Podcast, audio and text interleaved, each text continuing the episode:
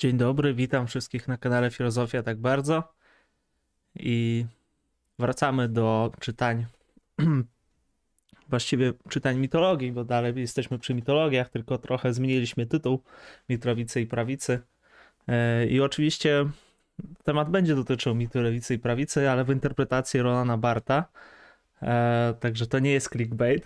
Po prostu tak pomyśleliśmy, że fajnie by było stematyzować to spotkanie, dlatego że nazwy czytania albo takie omawianie trochę odstraszają ludzi i będziemy raczej skupiali się teraz na takich tytułach. E, no, tekst jest ciekawy, dlatego że dotyczy bardzo aktualnych spraw, chociaż ma też swoje minusy, chociażby ze względu na czas, kiedy Bart pisał mitologię no, z 57 rok. E, no i też przedstawiam gości, jak zawsze Adam, Maciej już był z nami raz na, na poprzednim streamie. E, Cześć, cześć. tak, także napiszcie, czy tam dobrze słychać, widać, czy wszystko działa. Widzę, że już ogląda nas 20 osób. Okej. Do góry. Nie, to nie jest clickbait moim zdaniem. Znaczy, faktycznie dwa rozdziały w książce Barta się tak nazywają, nie? Jest rozdział mit prawdzicy i rozdział mit lewicy. Tak, tak, tak. Znaczy ja tak żartowałem z tym clickbaitem. E, ale oczywiście tak jest. e, Jest to bardziej zachęcające, przynajmniej wiadomo o co chodzi, dlatego że jak ludzie widzą słowo mitologię, to myślą, że to będzie coś o Grekach, albo nie wiem, co będzie coś o rzymskiej mitologii, tak? E, Więc na tych wydarzeniach później nie jest jakoś dużo ludzi, a jeżeli konkretnie no, tam napiszemy, że, że to jest mit lewicy albo krytyka konsumpcjonizmu, to od razu wszyscy chcą się dowiedzieć. To jest, to jest. Mm. Cześć Aleksandra Tak, to prawda. Drzyżczyk. Tak. Znaczy, wydaje mi się, że trop z tym, że kiedy ludzie widzą, że jest e, wydarzenie o mitologiach, to powinno być e, to, to powinno być coś o Zeusie. Jest trafne generalnie rzecz biorąc, a tu o Zeusie za dużo nie będzie. E, No.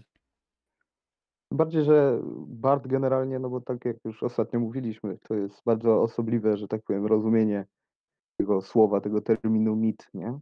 Też mi się No, wydaje, że tu w pewnym sensie tutaj jakby ja się obijam często i tutaj jakby to jest dla mnie w dalszym ciągu zagadką, czy Bart jakby pisząc mitologię ogólnie, czy on tą koncepcję swoją, czy w ogóle teorię i analizę, którą przedstawił w tym drugim eseju mit dzisiaj, czy dla niego to jest jakby uniwersalne, że tak można badać wszelkie mity, nie? Czy to jest tylko jakby zastosowane pod, y, pod, pod to społeczeństwo mieszczańskie, nie? To jest ciekawe dla mnie. I jakby nie jestem w stanie takich jednoznacznych, jednoznacznej odpowiedzi na to znaleźć. Znaczy, dobre pytanie by było być może ciekawe, czy ktoś z aparatem badawczym Barta byłby w stanie na przykład przebadać właśnie mitologię grecką, nie? Albo sumeryjską, tak, tak, akadyjską, tak, coś tak. takiego. Tak jak na E, przykład Lewi Strauss robił, nie? Tak, To, tak, właśnie tak. on robił ten. No to było ciekawe. I nie jestem pewny. Jakby czasami mi się wydaje, że jest taka metafilozoficzna teza Barta, że jakby Mhm. tak mocno żyjemy w świecie opanowanym przez kulturę mieszczańską, że w ogóle nie mamy dostęp do tej wcześniejszych epok historycznych, nie? Jakby Tak, tak. zanurzenie w tym Że to paradygmacie mieszczańskim on się stał jakiś taki dziwnie uniwersalny.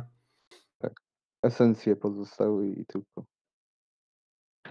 I równoważniki. To znaczy, nie wiem, czy w ogóle jest potrzeba dla Barta takiej analizy, jeżeli on się zajmował tylko literaturą i to jest chyba jedna z tych książek, która faktycznie wykracza e, poza jego twórczość. No, kilka jest takich książek, wykracza poza te teksty, tak, w których on siedział cały czas. Drugą taką książką jest chyba fotografia, no w sensie ten kamera, kamera jak to było? Światło obrazu to jest Światło tłumaczenie. obrazu? Tak, tak, tak. E, I no reszta to raczej takie teksty bardziej literaturoznawcze niż, niż jakieś analizy szczególne. No.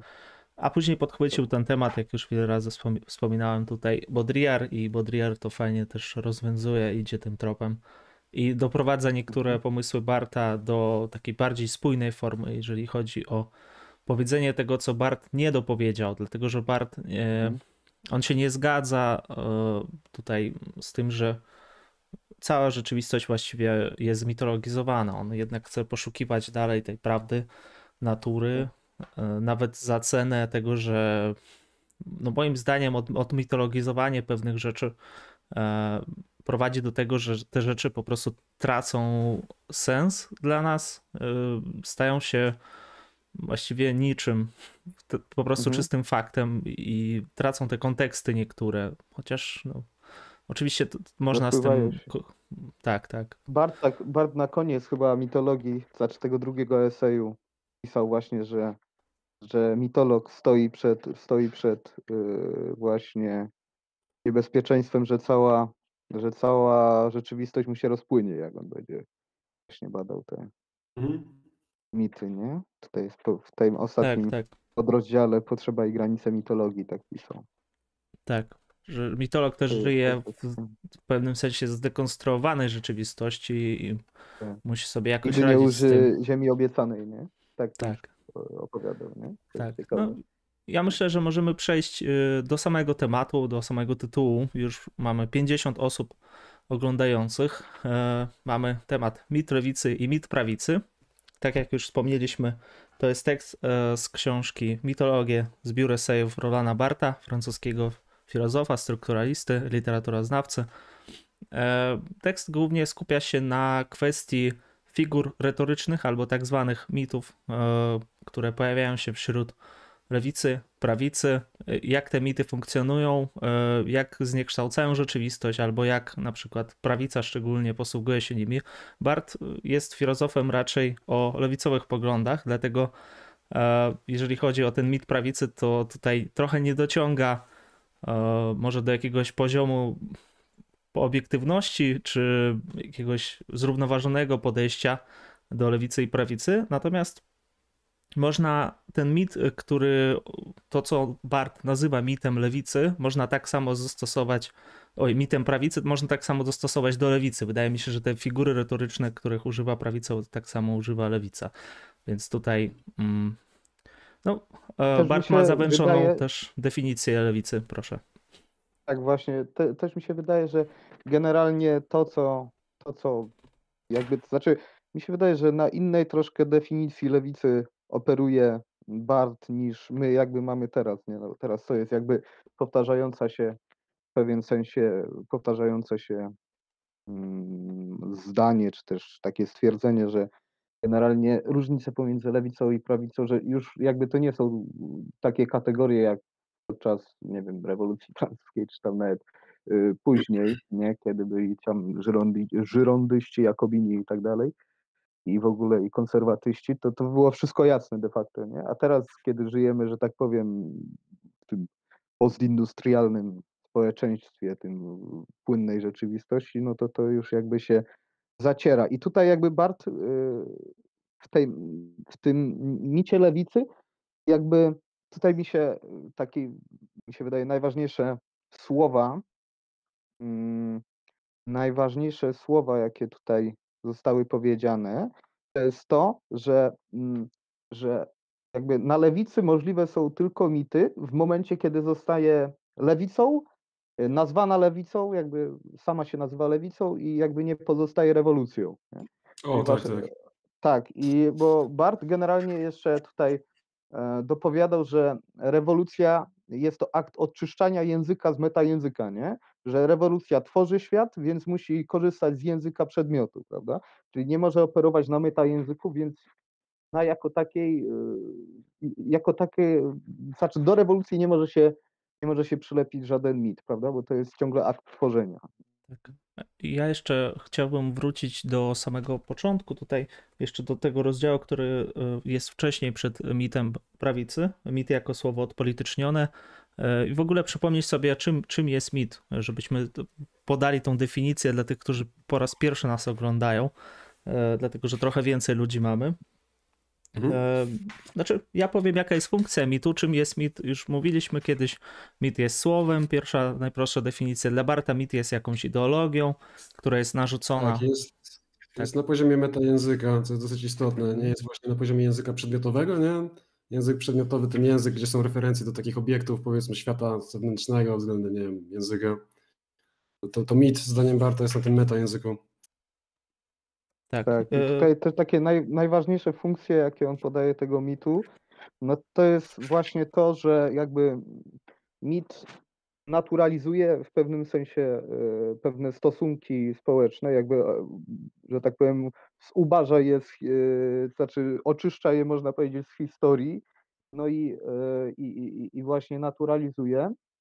No i też jest, jakby pozostając na tym poziomie semiologicznym, bardziej jakby mówi, że mit zniekształca ten język przedmiot, ale go jakby nie, nie zakłamuje w tym sensie, że nie no jakby nie, nie, nie, nie jest w stanie odrzucić jakby całkowicie, tylko jakby posługuje się konkretnymi jakby elementami w, z języka przedmiotu, które potrzebuje właśnie Mit czyni rzeczy niewinnymi, jak on mówi. E, nie unicestwia, lecz zniekształca, e, tak nadaje im formę naturalną, naturalności, e, takiej wieczności, pozaczasowości. Wydaje nam się, że te rzeczy były zawsze, że ten sok naturalny był zawsze taki naturalny i ten sok na przykład, na którym jest napisane, że jest powrotem do natury, to rzeczywiście odwołuje się do jakiejś natury, do tych czasów e, lepszych po prostu. Wydaje się, że w ogóle głównym problemem mitu, przynajmniej tego mitu, który tworzy mieszczaństwo, jest, zdaniem Barta jest to, że jakby mieszczaństwo tworzy pewną politykę czy pewną polityczność, a za pomocą mitu, czy takich mitów codzienności, w sposób sprytny ją naturalizuje, nie? że polityka nie jest już rozpoznawana jako polityka, tylko jako coś takiego zupełnie naturalnego. Stały porządek rzeczy, uniwersalny, który zawsze tak był, nie? że zawsze po prostu było tak i tak, hmm. siedź cicho tam, nie tak. buntuj się w dużym skrócie. No właśnie to, że od, od historycznie pewne, pewne, że tak powiem, procedury i pewne relacje społeczne, odhistorycznia w tym sensie, że właśnie naturalizuje jej, nie? Że, że, że można powiedzieć, że to jest jakby powrót do, do matni, nie? że tutaj generalnie z tego nie ma wyjścia, że taka jest natura. Nie? I to jest jakby jeden z mocniejszych, że tak powiem, jedna z mocniejszych figur, która może przekonywać jakby ludzi, że nie ma się przeciwko czemu buntować, nie ma co zmieniać i nie ma w jaki sposób tego zmieniać. Nie?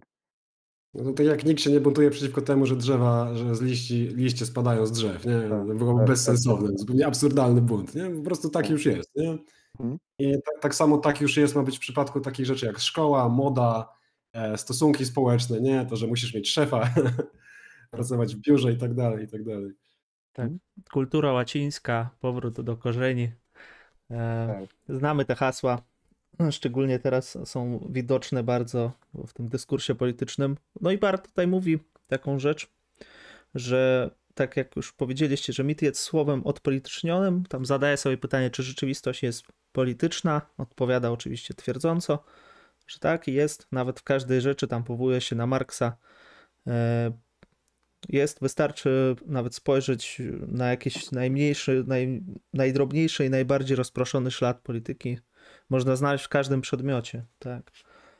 E, no i właściwie czym są mity polityczne?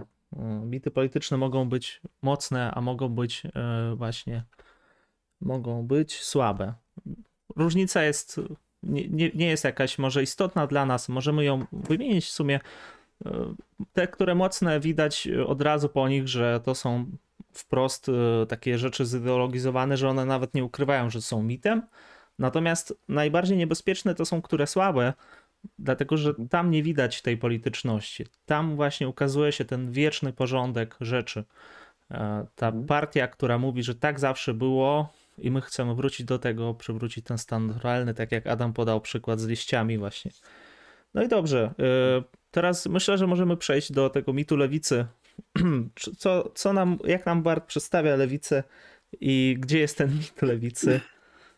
Co o tym myślicie? E, tutaj wydaje mi się, że kluczowym pojęciem jest rewolucja. Bo jak się wydaje, e, po pierwsze powinniśmy sobie wyjaśnić, czym jest, czym jest rewolucja. Rewolucja jako takie przywrócenie porządku działania nie?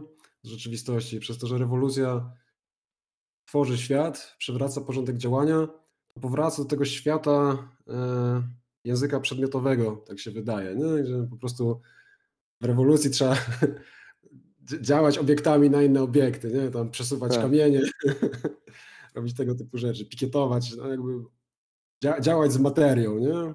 Tak, i, I tutaj jakby, mi się wydaje, że w dalszym ciągu jakby tutaj przez całe zresztą, przez całą książkę Barta jakby przewija się ten, e, ta, ta, że tak powiem, etyczność. On tak w jednym momencie to eksplicite powiedział o tej etyczności znaku, nie? że znak musi generalnie pozostać arbitralny i nie może szukać alibi, nie? że musi pozostać arbitralny, musi jakby denotować jedną rzecz i generalnie musi pozostać, tak jak mówiłem, arbitralny, nie może zostać znaturalizowany, to wtedy jest to taka właśnie mątwa i się, i się robi się robi nieprzyjemnie, robią się mity, nie?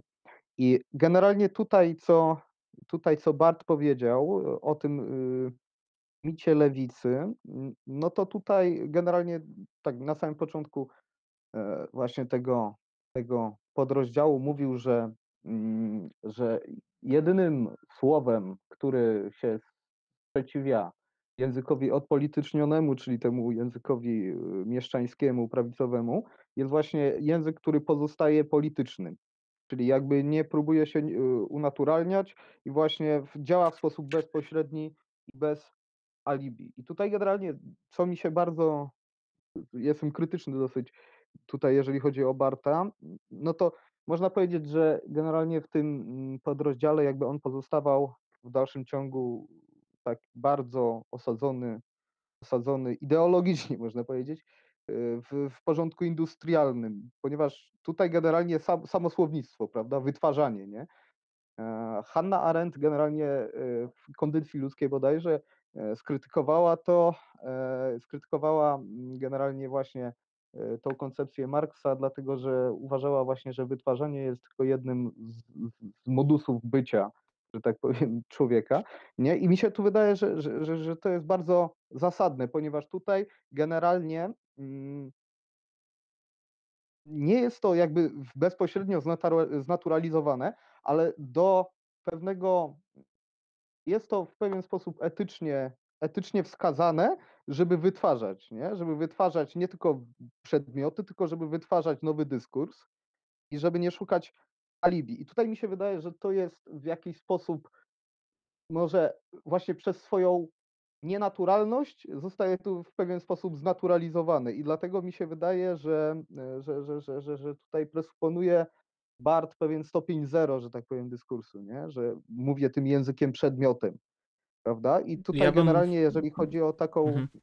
genealogię, nie, no to tutaj można by się doczepić, tak jak Baudrillard zresztą to zrobił w, w, w, to było System of Object bodajże, nie? że najpierw jest pewna intencja, zawsze jest najpierw pewna intencja, a później jest dopiero użycie. Nie? No ja w pewnym sensie pozostaję przy tym, przy tym właśnie rozpoznaniu, że najpierw jest pewna intencja, a później jest pewne użycie, użycie tej intencji właśnie, żeby, żeby, żeby, żeby stworzyć. Inten znaczy wytwarzanie nigdy nie jest na samym początku. Dobrze, ja bym definiował te pojęcia, których używamy, dlatego że e, no, podejrzewam, że to może być niejasne e, dla niektórych. E, dobra. Wracając do, do tematu, bo powiedziałeś o wydajności, w jakim kontekście, gdzie zostało to użyte, dlatego że teraz, szczerze mówiąc, nie zwróciłem uwagi na to. Mówisz o wydajności, co to, gdzie, gdzie to jest wydajność? W sensie, jeżeli chodzi o mit, prawicy, mit lewicy, tak, który przedstawia Bart w taki sposób. Tak, on nie mówił o wydajności, tylko o wytwarzaniu. Prawda? Wytwarzaniu, tak, przepraszam, tak. Człowiek, człowiek wytwórca i jego język, który nie jest mityczny. Tak. Człowiek wytwórca, no tam przykładem z mitu na lewicy jest, jest drwal, który mhm. bezpośrednio jest drzewem, nie? Tak, że on jakby nie mówi o drzewie, tylko on jakby mówi poprzez drzewo, nie? Czyli, tak, tak, że... tak. E, jest różnica, którą wprowadza tutaj Bart. Język przedmiot i metajęzyk. Różnica polega na tym, że w tym metajęzyku znajduje się mit. E, język przedmiot to jest ten język prawdziwy, którym żyje właśnie taki wiejski drwal, czy żyje właśnie osoba, która na przykład używa e, różnych powiedzeń, czy to jest ten język taki prawdziwy, żywy, ludowy, można by tak powiedzieć. Natomiast ten język mityczny to jest język z innego porządku, z porządku ideologii. E, taka jest tutaj różnica. E, no i Bart nie ma tutaj za dużo do zarzucenia lewicy. Powołuje się w ogóle na Stalina. e, który wydaje mi się, że nie jest e, za dobrym przykładem. To jest taki. E, sam stosuję tutaj pewne chwyty retoryczne. To jest ucieczka, właśnie takie ad Stalinum typowe. To w, pokrytykujmy Stalina. No dobrze, to Stalin w takim razie tutaj jako ten główny. Mm, jakby go nazwać, psotnik rewolucji, tak? Stworzył jakiś mit, ale nie sam Stalin, lecz tylko jakby Stalin jako przedmiot właśnie. Stalinizm, sam stalinizm wytworzył pewną formę mitu e, i ten mit jest właśnie nieuchronny. E, co to on jeszcze mówi? Że cała partia komunistyczna musiała się dostosować do tego. To są rzeczy dość znane. E, znaczy mit stalinowski ma być jednym z przykładów mitu na lewicy, nie? A mhm. chyba takim najpełniej analizowanym. Zaraz potem przechodzi, dlaczego mit na lewicy jest słaby, nie? bo lewica tam reprezentuje biednych generalnie, to jest taki trochę jakiś, nie, nie, nie generuje silnego dyskursu. E, dlaczego jest to nieistotne? Więc wydaje mi się, że w tym w sumie dosyć krótkim rozdziale mit, mit na lewicy, ten mit stalinowski to jest taki najbardziej e, najbardziej wyraźny przykład jakiegoś takiego mitu lewicowego. Tak, i tutaj generalnie Bart właśnie mówi, że jakby mit na lewicy jest to, jest, jest zawsze de facto jest to mit, który jest jakby widać na pierwszy rzut oka jego sztuczność, jego, jego wytworzenie, prawda? Nie jest w stanie się sam znaturalizować, nie? Jest taki skonstruowany, można powiedzieć, na szybko. Jest taki, mm, jest albo wątły, albo jest właśnie taki e, wątły w tym sensie, że mało rzeczy obejmuje, e, albo jest taki właśnie ciężki i łatwy, że tak powiem, do, do rozpoznania. I dlatego nie ma, nie ma takiego znaczenia na lewicy, tak jak je pojmuje Bart, bo dla mnie de, de facto to, co Bart generalnie uważa za lewicę, za taką prawdziwą lewicę, to jest właśnie ten porządek rewolucyjny. Nie? Czyli, że, tak, tak. że, że jak się nie chce, nie wierzę. Jasne, jasne. Nie, nie, ewidentnie wyróżnia po prostu dwie lewice. Jest lewica rewolucyjna i nierewolucyjna. I chociaż tego nie pisze tak explicite, to też moim zdaniem widać ewidentnie, że ta rewolucyjna to jest ta prawdziwa lewica, nie? Tak. Nierewolucyjna to jest taka, która się chowa, jakby tam e, maskuje samego siebie, wytwarza e, niewinny metajęzyk i przyjmuje kształt natury, dokładnie. Nie? Czyli e, stosuje pewne sztuczki, trochę podobne, analogiczne do mieszczaństwa. Tak. Dobrze, to jeżeli z tą lewicą to tyle można powiedzieć. No, gdybyśmy to spróbowali do czasów dzisiejszych odnieść, e, to w takim razie no, okazałoby się, że ta cała lewica jest mitologizowana mocno poprzez właśnie tak. mieszczaństwo czy drobnomieszczaństwo. E, mhm. I wyszłoby na to, że, że każdy swoje mity tworzy, no i już nie ma tego rewolucyjnego jakiegoś ruchu oporu, czy coś takiego. Dla niego tylko ta lewica rewolucyjna jest zdolna w ogóle do jakichś zmian, natomiast e, inaczej być nie może. Dobra, przejdźmy może do prawicy. E, mit na prawicy. Tak, tak minimalnie jeszcze odnieść do świata współczesnego. Wydaje mi się, że głównym problemem jakby byłby dzisiaj z zidentyfikowaniem rewolucji, a dokładniej klasy rewolucyjnej. Nie, nie do końca wiadomo, kto miałby pełnić tą rolę. Czy to mają być prekariusze, czy to mają być uchodźcy, E, słaby, ten tam e, proletariat krajów przemysłowych, mhm. E, azjatyckich na przykład. No nie wiadomo do końca, nie? W sensie nie, nie, nie wiadomo, kto miał być rewolucyjny dzisiaj. Właśnie ta i tutaj ta właśnie to, to, to miałem na myśli, kiedy mówiłem, że jakby to myślenie Barta o rewolucji jakby pozostaje w pewnym sensie w porządku industrialnym, nie? Że kiedy, kiedy prawda, były fabryki, była możliwość, że tak powiem, buntu i tak dalej, pracownicy kontra pracodawca i tak dalej, i tak dalej, no to jakby w dalszym ciągu pozostawała ta koncepcja rewolucji warta jakby w sile, przynajmniej u nas, nie? U nas, czyli na bogatej, można powiedzieć, północy, nie? No i generalnie to, do, do kogo można odnieść w dalszym ciągu, do kogo może w dalszym ciągu stosuje się to rozpoznanie Barta, to może są te, mm, są te kraje trzeciego świata albo właśnie uchodźcy. Nie? Natomiast tutaj, jeżeli byśmy stosowali to do Europy, no to to jest dosyć słabe rozpoznanie, ponieważ tak jak mówiliśmy, u nas już nie ma de facto takich ruchów rewolucyjnych, nie? Nie ma się, nie, nie, ma, nie ma możliwości jakby sprzeciwiania się i tworzenia dyskursów. Może dlatego, że właśnie wszystko już zostało powiedziane. Tak. No. no też świat zachodni jest dosyć wygodny. Jakby jest to takie znane rozpoznanie Marksa, że tam proletariat nie ma do stracenia nic poza, poza kajdanami. Jednak wydaje się, że współczesny, żyjący na zachodzie, nawet robotnik, a już zwłaszcza powiedzmy jakiś taki niebieski, niebieski kołnierzyk, czy, czy, czy urzędnik, to ma całkiem sporo do stracenia, między innymi tam swoje seriale na Netflixie, swoje koty, kolekcje herbat i tak dalej, i tak dalej. No i też się zmieniła jakby organizacja pracy mimo wszystko. No, przeszliśmy z, z wytwórstwa. Fakt, teraz wszystkie jakby takie, e, można powiedzieć, e, skupujemy te wszystkie mm, produkty de facto tych krajów e, biednych, no i przetwarzamy to na technologię wysoką, albo żyjemy, że tak powiem, właśnie z, z postkolonializmu. No i jakby żywimy się tymi usługami, jakby nie wytwarzamy i nie ma tych fabryk, nie ma miejsc do organizacji, no i de facto nie ma miejsc do ewolucji, ewol, ewolucji rewolucji. Nie ewolucji miejsc, też. Do, do ewolucji też nie ma. Nie no, pozmieniało się bardzo. Załóżmy, że jesteś takim powiedzmy mieszkańcem zachodu, który zajmuje się kopaniem bitcoinów, nie? Zbudowałeś sobie jakiś taki potężny komputer, E, wmontowałeś w niego tam pięć kart graficznych i on tylko leci i mieli bitcoiny, nie? Cały dzień. Ty de facto w ogóle, w ogóle nie uczestniczysz w gospodarce, o której mówi Bart, nie? Znaczy, to jest jakieś wytwarzanie, być może ten, ten coś powstaje, ale to jest, to jest tak niesamowicie jakaś abstrakcyjna sytuacja, że ten, jesteś bardzo odległy od tego świata, od tego, od tego świata powiedzmy industrialno-fabryczno-mieszczańskiego, nie? Ostatnio tu sobie mieliśmy, można powiedzieć, taki suplement, no Jezus, nie może, ale może nowe pole się otwarło, że tak powiem, rewolucyjne, czy, czy, czy, czy nowy jakby sposób walki, tak jak na przykład Deleuze pisał w, o, o społeczeństwach kontroli, nie?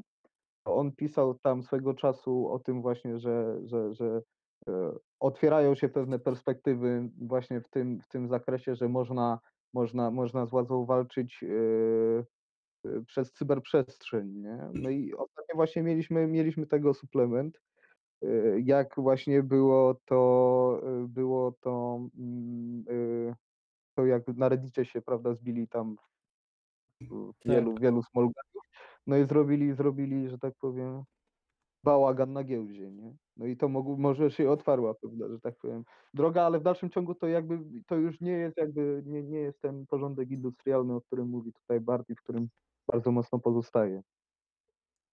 No, jak najbardziej. E, Odniesienie w ogóle ten analiz Deleza, może się tym kiedyś zajmiemy, ale odniesienie analiz Deleza do, do, do świata jakby tych wysokich technologii internetowych wydaje mi się bardzo ciekawe. On już tworzył, kiedy internet istniał, nie wiadomo, bo to lata 70., 80., ale nadal był taki dosyć e, raczkujący, nie? Ta, ta, ta, teoria wydaje mi się dobrze pasuje do, do współczesności. Ale no dobra, e, jeśli chodzi o mit na lewicy, to chyba tyle. Jeszcze można powiedzieć, że jakby E, mit jest ubogi, dlatego że reprezentuje, e, no właśnie, przynajmniej zdaniem Barta, e, uciśnionych, proletaryzowanych lub kolonializowanych, więc jakby dziedziczy po tym, dziedziczy cechę pewnego rodzaju słabości, niemożliwości silnego oddziaływania po osobach, które stara się reprezentować. Dobrze. To przechodząc do tematu mit na prawicy i temu Bart poświęcił trochę więcej stron. Dobrze, to od czego byś, byśmy tutaj zaczęli? No, statystycznie rzecz biorąc, może początek przeczytam, dlatego że wydaje mi się, on jest tutaj taki bardzo mm, przemawiający. Statystycznie rzecz biorąc, mit znajduje się na prawicy. Tu ma on zasadnicze znaczenie, pisze Bart. Dobrze wykarmiony, lśniący, zaborczy, gadatliwy, bezustannie się wynajduje. Jest w stanie uchwycić wszystko: sprawiedliwość, moralność, estetykę, dyplomację, sztuki użytkowe, literaturę z dużej widowiska. Jego zaborczość ma tę samą miarę co mieszczańska denominacja. Denominacja, przepraszam. Mieszczaństwo chce zachować jego istnienie, nie ujawniając go. Na tym polega negatywność mieszczańskich pozorów. Bez końca pobudza mit, tak, tak, tak. No i właściwie, właściwie to tyle może na początek. jeżeli chodzi o mit, i dalej Bart będzie się skupiał na tych miejscach, w których mit się pojawia. Mm, on mówi, że mit pojawia się w przestrzeni społecznej. Jest on, on artykułowany i przemawia e, do nas poprzez różne magazyny, czasopisma, e, no poprzez media ogólnie, moglibyśmy powiedzieć. Mm. Tak. I mówi, że to trzeba zastanowić się właściwie nad figurami retorycznymi, których używa e, prawica najczęściej, czy figury retoryczne, które pojawiają się w takim no właśnie, w czym one się pojawiają? On, on cały czas mówi o micie mieszczańskim, więc y, dla mnie ta kategoria mieszczaństwa jest trochę taka przestarzała, trochę bardzo przestarzała.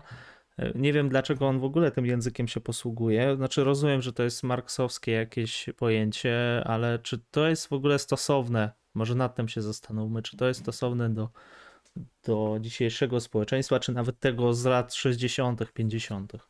Czy to ma sens, takie mówienie w kategoriach mieszczaństwo, drobne mieszczaństwo? Czy to jest e, klasa średnia? Kim są ci ludzie?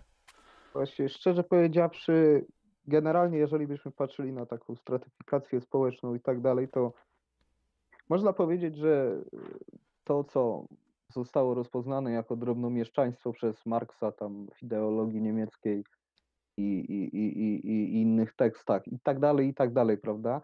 E, no to jeżeli chodzi na przykład o, jeżeli rozpoznawać to przez sposób dochodu, no to to jest, to jest w pewien sposób niemożliwe. Jeżeli popatrzysz na jakby na relacje władzy, czy ktoś jest pracodawcą, czy pracownikiem, nie?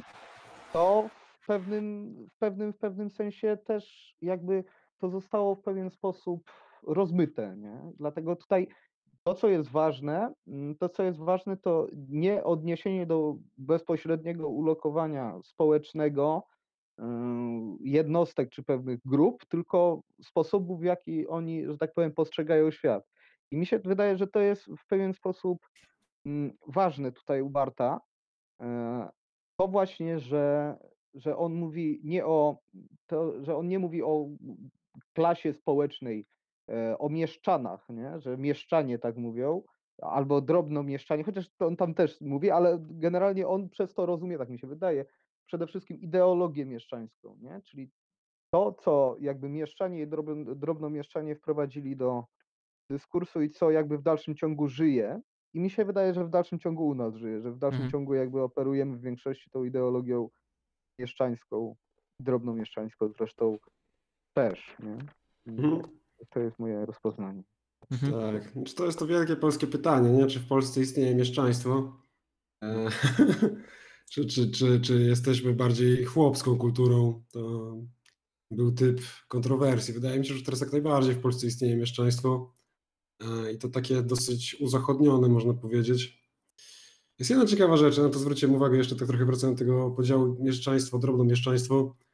E, Tam jest trzecia figura, nie? identyfikacja i pod koniec tego rozdziału o identyfikacji, zanim zaczyna ten od autologii, to stwierdza, że drobno mieszczaństwo nie jest liberalne, wytwarza faszyzm, podczas gdy mieszczaństwo się nim posługuje. Postępuje ono z opóźnieniem drogą mieszczaństwa. Innymi słowy, łączy drobnomieszczaństwo z zjawiskiem faszyzmu. Nie? Jakby drobnomieszczaństwo zasila faszyzm, a mieszczaństwo korzysta z faszyzmu prawdopodobnie, żeby e, w domyśle, tak sobie wyobrażam, żeby uwalić rewolucyjną lewicę, nie? Za pomocą tam no, ugrupowań faszystowskich. Zakładam, że taki tu jest typ myślenia politycznego. To jest ciekawe, bo to już nie brzmi marksowsko, to brzmi tak trochę, bym powiedział, jak szkoła frankfurcka, nie? Tak. Której, której nie jestem pewien, czy Bart mógł znać, w sensie historycznie na pewno, bo oni byli zaraz obok w RFN-ie i, i w Ameryce, ale nie wiem, czy, czy miał z nimi kontakt, z ich twórczością, czy doszedł do tego jakoś, nie wiem, analogicznie. Jest bardzo możliwe w sumie, że doszedł analogicznie, bo to jakby no, w podobnych czasach tworzyli też. Nie, no, tam, e, chociaż, nie wydaje mi się właśnie, żeby się dało po, nie, e, nie, wydaje mi się, żeby się dało pokazać tak prosto tekstualnie, że na przykład Bart tam wziął teksty, dajmy to nie wiem, Adorna, Horkheimera, tam jeszcze Ericha Froma i po prostu sobie przekopiował, nie? Raczej, raczej to jest kongenialne, w sensie no. E, wychodzi z trochę z podobnych czytań i dochodzi do podobnych wniosków, ale równolegle. Znaczy to były czasy, kiedy jeszcze właśnie był aktualny egzystencjalizm, lat 50., lata 50. E, i działalność translatorska też nie była aż tak e, rozpowszechniona w tych krajach.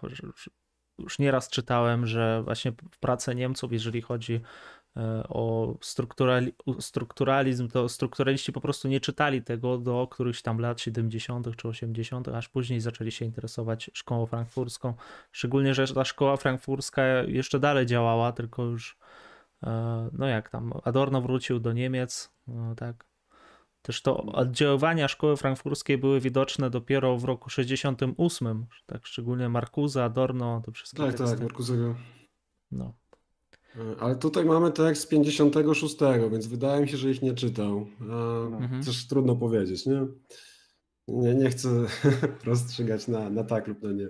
Ale faktycznie można, można tutaj pewne, pewne wspólne myśli wynaleźć. No to jest dosyć ciekawe. Można pogrzebać i popatrzeć, czy czytał. Może się nawet Hmm, nie, chyba Foucault nawet nie czytał przez dłuższy czas. On lata 80., 70. zaczął czytać. Tak, oni, mieli, oni mieli tego, mieli Althusera.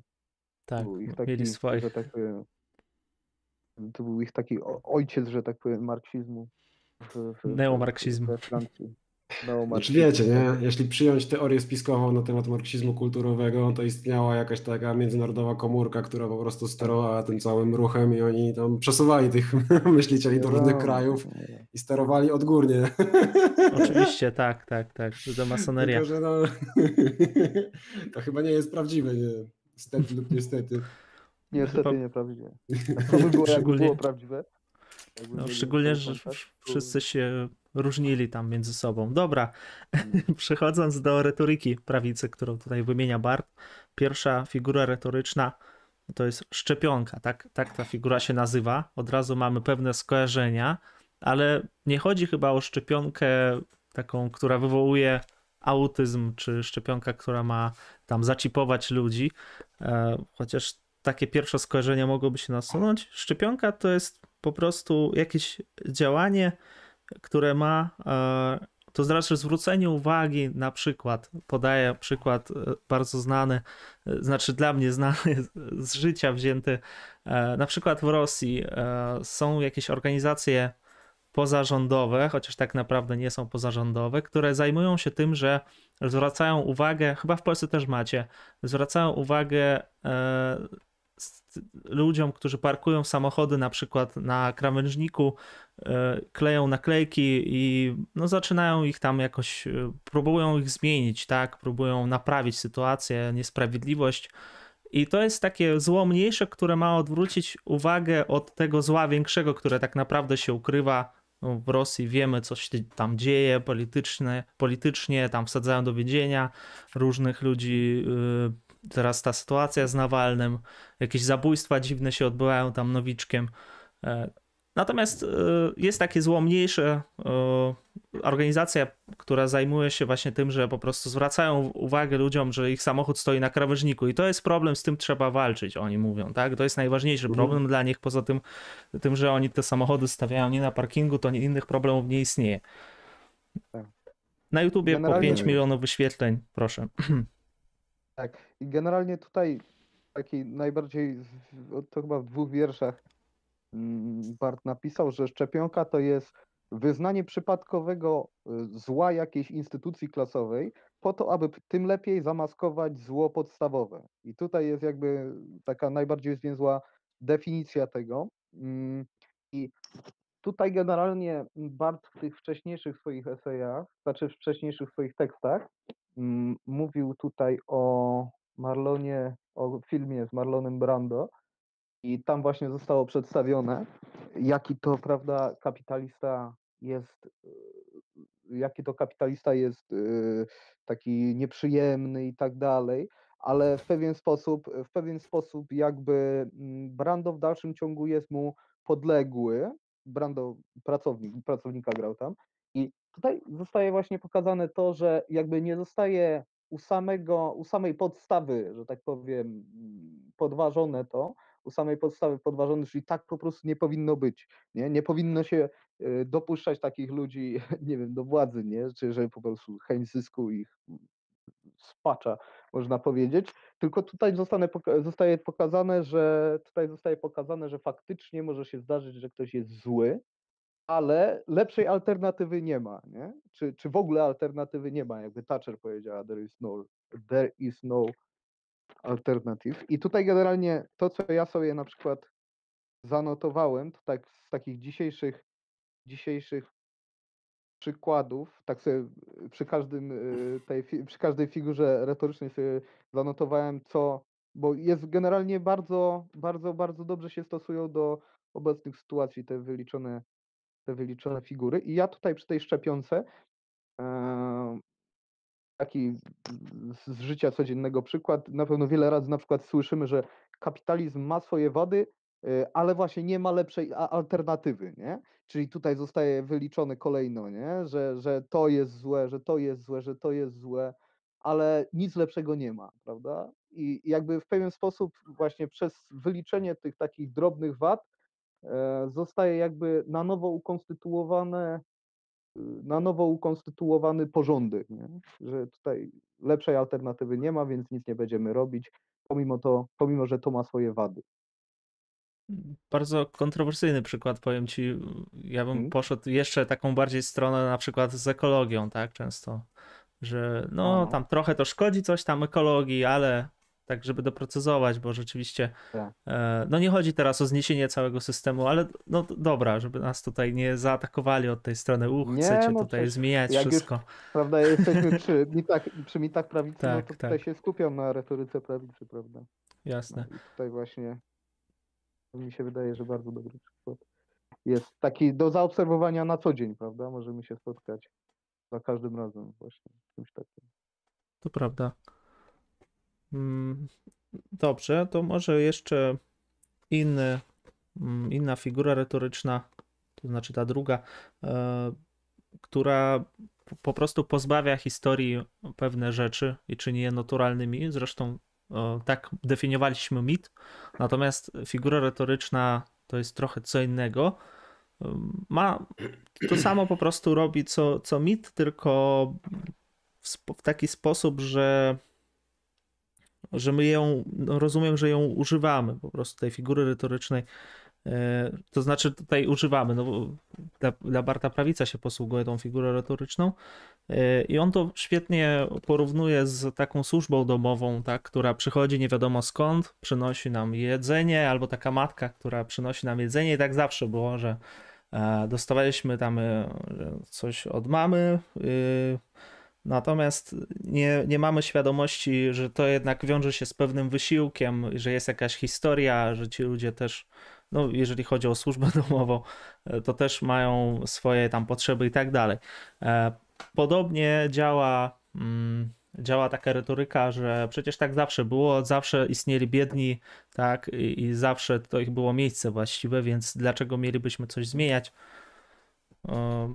E, takie no, odwołanie się do natury, można to nazwać właśnie tak ad no, naturem. Tak, tak. tak, tutaj jest też Hiszpania z Błękitnego Przewodnika. Zakładam, że to jest jakaś seria takich książeczek e, turystycznych, powiedzmy dla, dla, dla takich mieszczańskich podróżników.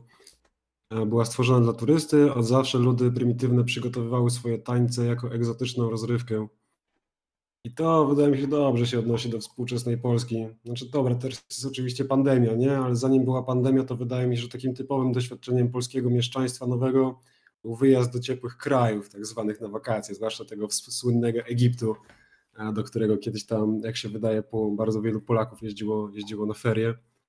Właśnie ten taki dziwaczny, przycięty, dziwaczna, przycięta reszta świata, nie? Ten taki Egipt, ale nie Egipt Egipt, w którym jest, no jest jak jest, powiedzmy pod pewnymi względami nadal jest to społeczeństwo feudalne, tylko ten taki dziwny Egipt kurortu Sharm el-Sheikh i pamiętników z wakacji, nie? Mhm. To, jest, to jest uważam część, część takiego imaginarium polskiego, polskiego mieszczaństwa czy polskiej klasy średniej, nie? No teraz chwilowo zawieszone, bo jakby nie, nie można podróżować e, z uwagi na, z uwagi na COVID-a.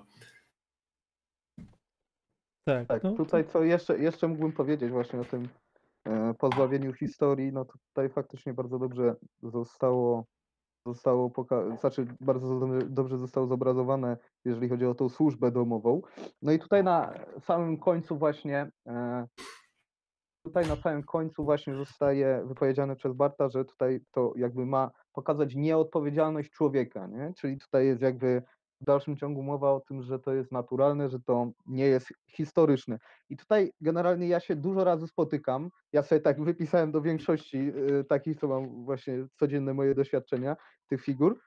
E, I to, co ja się bardzo często z czymś takim spotykam, e, to jest na przykład odniesienie właśnie obecnych stosunków mieszczańskich do, można powiedzieć, do jaskini, czy do, y, można powiedzieć, y, epoki kamienia, nie?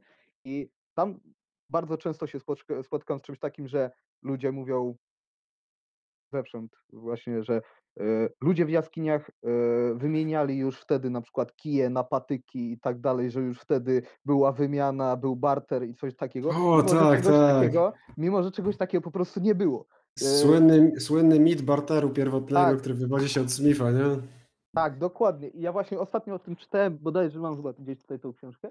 U Greibera chyba to było. Tak, tak, w długu. że nie było, nie było w ogóle, nie ma takiego faktu antropologicznego jak pierwotny barter. Jak usłyszycie, że ktoś wymieniał kije na patyki e, w jaskini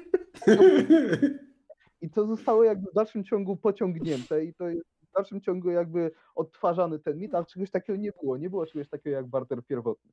E, sa- sa- Sama, sama idea tego barteru pierwotnego moim zdaniem jest świetna właśnie, że jesteś No. takim łowcą po prostu, no. tam polujesz dużo na zwierzęta, robisz buty, ale potem wiesz, masz 50 par butów i nie masz żadnego chleba i co teraz, nie? Tak, tak, tak, tak, tak. Musisz, tak, tak. musisz szybko pójść do piekarza i wymienić swoje 50 par butów na tam, nie wiem, 40 jego bochenków chleba. Nie, I już mamy, już mamy odtworzone pięknie społeczeństwo z epoki kamienia, nie? Tak, książka Greibera, ja czytam Davida Grabera, Dług, właśnie 5000 lat historii, jest pod względem walki z tym e, mitem pierwotnego barteru fenomenalna. To jest mit strasznie rozpowszechniony, nie? Wystarczy pójść do dowolnego znajomego, który interesuje się tak zwaną gospodarką wolnorynkową i on na pewno będzie, będzie, będzie pewny, nie? że tak, tak, po prostu barter to przy Tak. wszystkich społeczeństwach pierwotnych, wiadomo, nie? naturalny sposób wyłaniania się pierwotnego kapitalizmu. Powiem Czyli- więcej, e, powiem więcej, e, to o barterze, ten mit barteru w dalszym ciągu figuruje na polskiej Wikipedii. O, tak, tak. se, że se, tam gdzieś to usłyszałem i faktycznie sprawdziłem, jest normalnie na Wikipedii, że przed wymianą pieniężną był barter. Nie było żadnego barteru, nie, było, nie, nie, nie ma takiego faktu ani antropologicznego, ani historycznego. Nie było przed wymianą pieniężną, czy nie ma dowodów, że był prawda, barter. Dobrze, Eee, to- No, po prostu. To co, co było? Ja, no, mówisz, że warto przeczytać tą książkę, tak? O, jest feno- moim zdaniem jest fenomenalna. Ja sobie kupiłem, Dobra. bo Graeber umarł w zeszłym roku. Tak, to właśnie ja Eee. mam e, kilk, no, no mam, mam o pracy, tylko ją Tak, książkę. Bullshit Jobs, no. Dobrze, Adam, przerwaliśmy cię, to możesz dokończyć. Nie, nie, jakby w zeszłym roku dowiedziałem się, że Graeber umarł. Przypomniałem sobie, że napisał tą książkę o długu. No, Jak jeszcze jak pracowałem w księgarni, to sprzedałem parę egzemplarzy i stwierdziłem, że pora przeczytać. Bardzo dobra. Myślę, że ma Mhm. sporo, mm, sporo daje do myślenia w kontekście e, w kontekście tej filozofii, czy właśnie takiej genealogii moralności, bo tam jest sporo dyskusji o tym, jak język moralności tak naprawdę czerpie z języka długu, nie? Tak. Mhm. Że dużo takiej myślenia religijnego to właśnie jest myślenie w kategoriach długu, nie? Że Tak. sąd ostateczny, wasze długi zostaną odpuszczone. Typowa ekonomiczna procedura generalnie, nie? Bóg, Tak. Bóg wyrówna wszystkim, już nie, nie trzeba będzie płacić podatków na przykład. E, ale dobra, Bartek tak, tak. Małek pisze, że pierwotny barter był, ale nie na tak pierwotnym poziomie społeczeństwa. Istnieje problem dwustronnej e, niezbieżności potrzeb, co jest ekonomiczną koniecznością, po prostu niekoniecznie był w tych jaskiń, jaskiniach. Stricte barter nie, ale różne formy ekonomii darów, na przykład wśród rdzennych plemion afrykańskich i papuaskich. No ale to Tak, nie jest barter. ekonomia daru i wymiana rytualna to nie jest barter po prostu, nie? No. Mhm. No tak. E, Żaden tam ze mnie jest antropolog. E, Jak kogoś to zainteresowało, polecam książkę Davida Grabera. On tam moim zdaniem stawia dobre argumenty przeciwko tej tezie o, o tak zwanym pierwotnym barterze i, i tyle. No. Myślę, że książka jest wartościowa. Pierwotny barter brzmi jak prawie pier... Roland Bart. Dobra. Aha. Identyfikacja. E, następny, następna figura retoryczna, bardzo podobna do tej poprzedniej, czyli poprzednia, przypominam, to było odwołanie się do takiej historii, e, to znaczy nie odwołanie się, pozbawienie historii na odwrót, pozbawienie historii. Natomiast drugi argument jest taki, że drobnomieszczanin nie może sobie wyobrazić innego z dużej, czyli tego innego, który znajduje się poza kategorią społeczeństwa albo poza tą, mm, powiedzmy, po, no, nie należy może do tej klasy, e, jak to na- nazwać nawet, no dobra, niech będzie klasa wyzyskiwaczy, klasa bogaczy, e, klasy rządzącej, czy tej elity tak zwanej. E, I co, je, co gorsze, e, mieszczanin nie może sobie wyobrazić tego, a jeżeli już wyobraża sobie takiego, taką biedną osobę, takiego żebraka, to tylko w swoich kategoriach, e, to znaczy stawia jego na tym samym miejscu, po prostu no, coś takiego, że może mu zarzucić na przykład, a dlaczego on jest biedny? Dlatego, że się nie starał, dlatego, że po prostu e, no, nie, że życie tak się ułożyło, ale unika w ogóle takiej wersji tylko dlatego, że się nie starał, tylko dlatego, że jest leniwy i tak dalej i po prostu nie jest taki jak ja, przecież to jest proste e, takie osiągnięcie sukcesu. Dla, dlaczego to kraje biedne e, są takie? Dlatego, że Bo też biedne. właśnie, bo tak, tak, tak, To leniwi. leniwi. E, ignoruje się ten fakt i tutaj już jeszcze kolejna rzecz. E, Pojawia się tak zwany zdrowy rozsądek, powo- powołanie się zdro- na zdrowy rozsądek. No to może jeszcze przejdę do tego, ale spodobało mi się, mm, jak to on użył tą, tą figurę e, identyfikacji do pojęcia egzotyzmu. E, Jeżeli weźmiemy jakiegoś właśnie, no on oczywiście pisze to z perspektywy Francji, no to mówi tam o czarnoskórych, o Rosjanach, tak, wtedy ro, dużo Rosjan tam też emigrowało.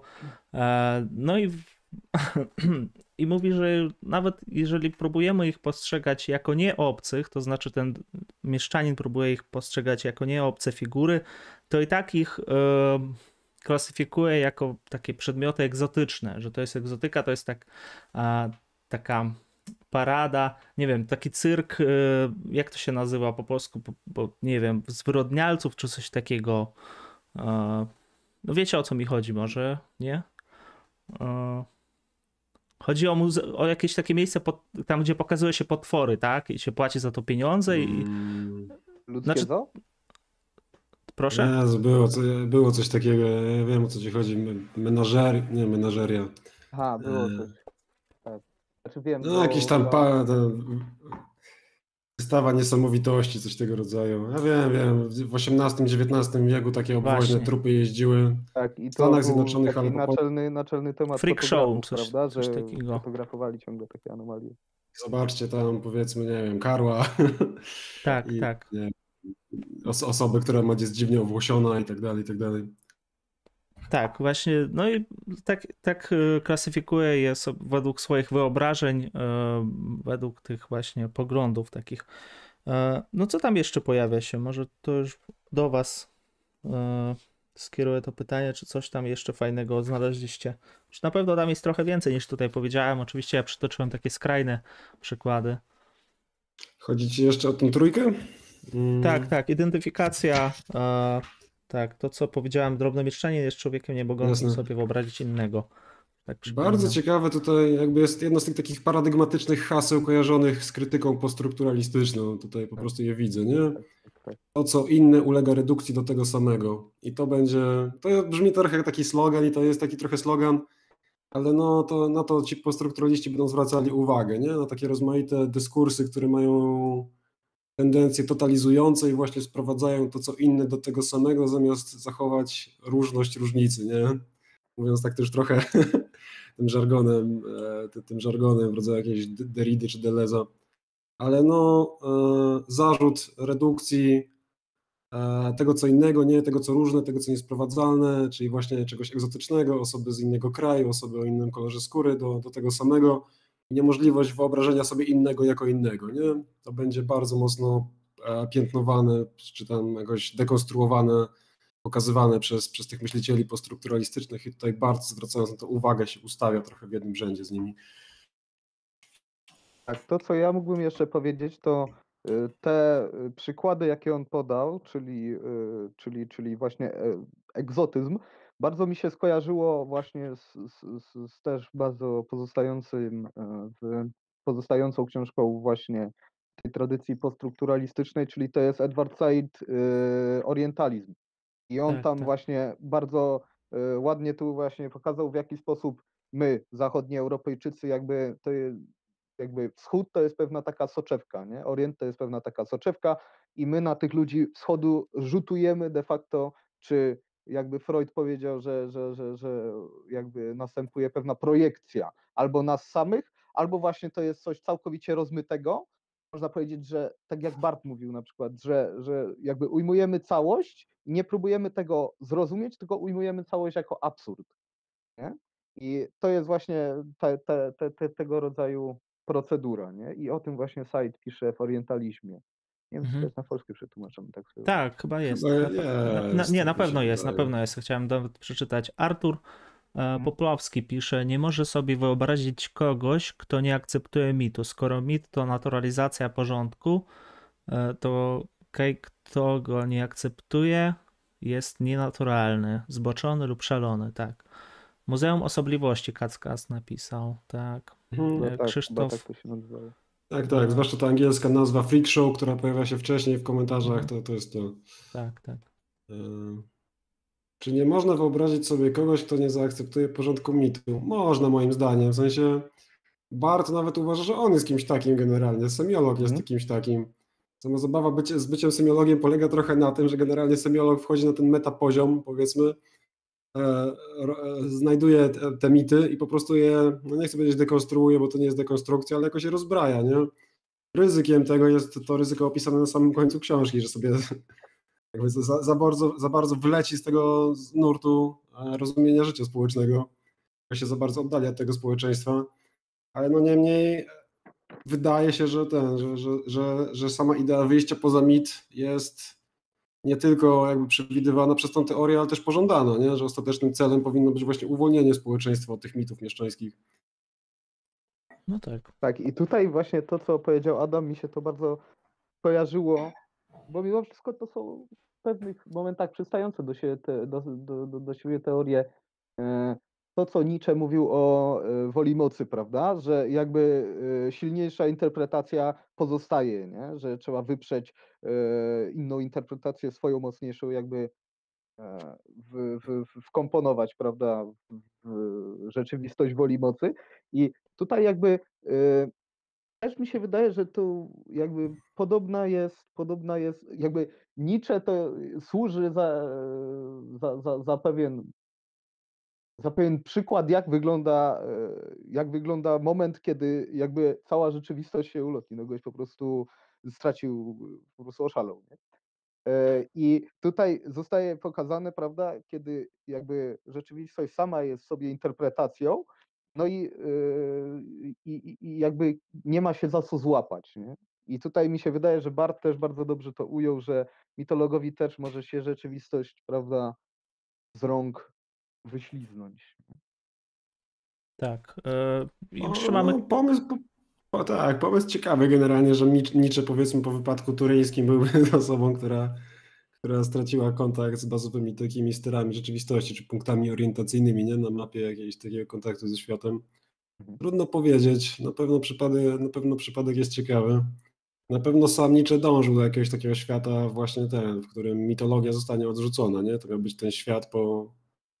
Trochę może nawet nie dążył, ale go rozpoznawał. To, to jest ten świat po śmierci Boga, nie? Wraz tam z ze śmiercią Boga upada ten, ten, ten główny mit, powiedzmy, z Europy. Yy, Potem, potem jest zmierzch Bożysz, czyli próba kolejnych umocowania tam kolejnych mitów, ale one wszystkie upadają, postępuje proces nihilizmu. Yy, Nie, no, cie- cie- ciekawe nawiązanie na pewno. Ogóle to jest też interesujące, bo Lewi Strauss, jak go czytaliśmy, opisał o bardzo podobnym ryzyku. On, on jako antropolog też się czuł taki wyobcowany ze społeczeństwa i też czuł, że e, no właśnie, jakoś antropolog nie jest u siebie ani u tych ludów, które bada, ani nie jest u siebie w kraju, nie? U siebie jest nigdzie w zasadzie. Ciekawy, ciekawy, ciekawy problem.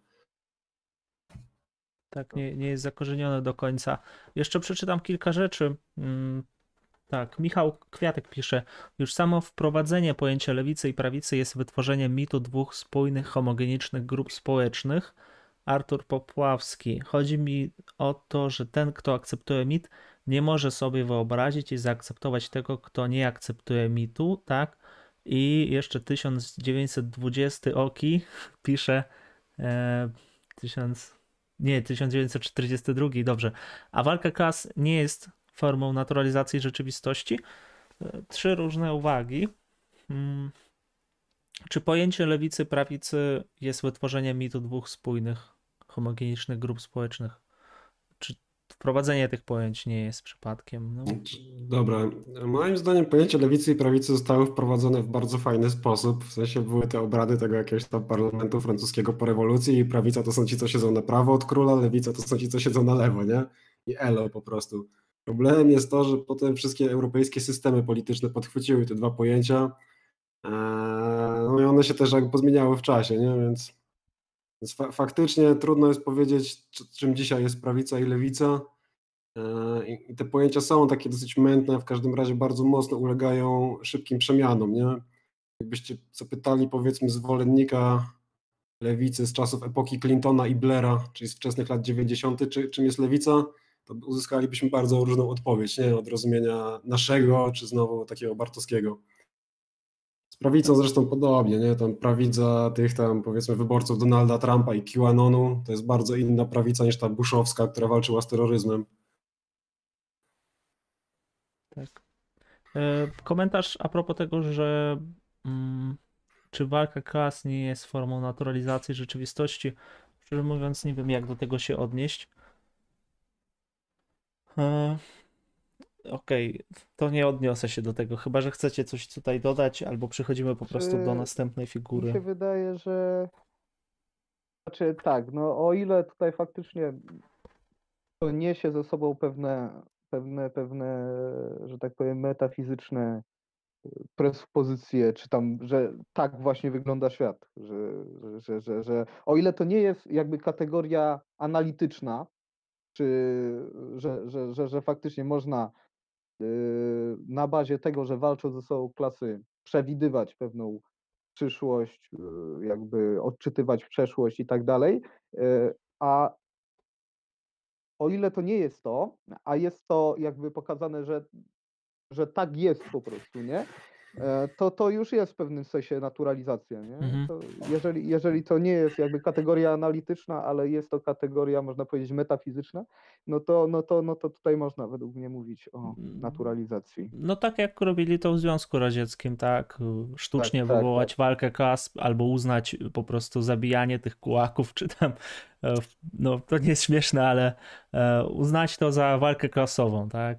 Przemoc mhm. i terror to jest walka klasowa. No to w takim razie tak, to jest pewna forma mitologizacji i uproszczenia sobie tej rzeczywistości, albo takie powołanie się na tą walkę klas. E, jeżeli to jest kategoria metafizyczna tutaj. Jasne. Ja, ja, ja zawsze mam takie wrażenie, jak się czyta tych XIX-wiecznych socjologów e, socjalistycznych, walka klas wydaje się być pojęciem, które jest jasne, dobrze sprecyzowane i dobrze odnoszące się do aktualnego dla nich kontekstu polityczno-społecznego. Nie? Czyli są tam ci wielcy przemysłowcy, oni mają fabryki, mhm. w tych fabrykach są ci robotnicy, którzy przeszli z miast do, znaczy z wsi do miast i tworzą tą klasę robotniczą i to wszystko się wydaje dosyć dobrze pasować.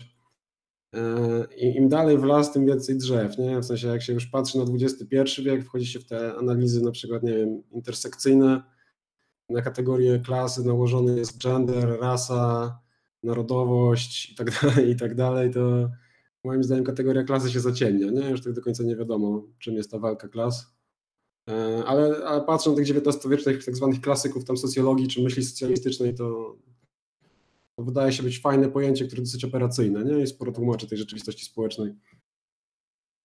Skądinąd, prawda, jeżeli jakby popatrzeć na pewne nurty postmarksistowskie, czy, czy jakby próba reinterpretacji myśli Marksa, no to jakby w dalszym ciągu coś takiego jak analiza walki klas y, jako kategoria analityczna, to pozostaje jak najbardziej w mocy, mimo że pewne, że tak powiem, y, pewne, pewne y, współrzędne, o których mówiliśmy tutaj, w jakich była rozumiana tak zwana klasa, no rozmyły się, prawda?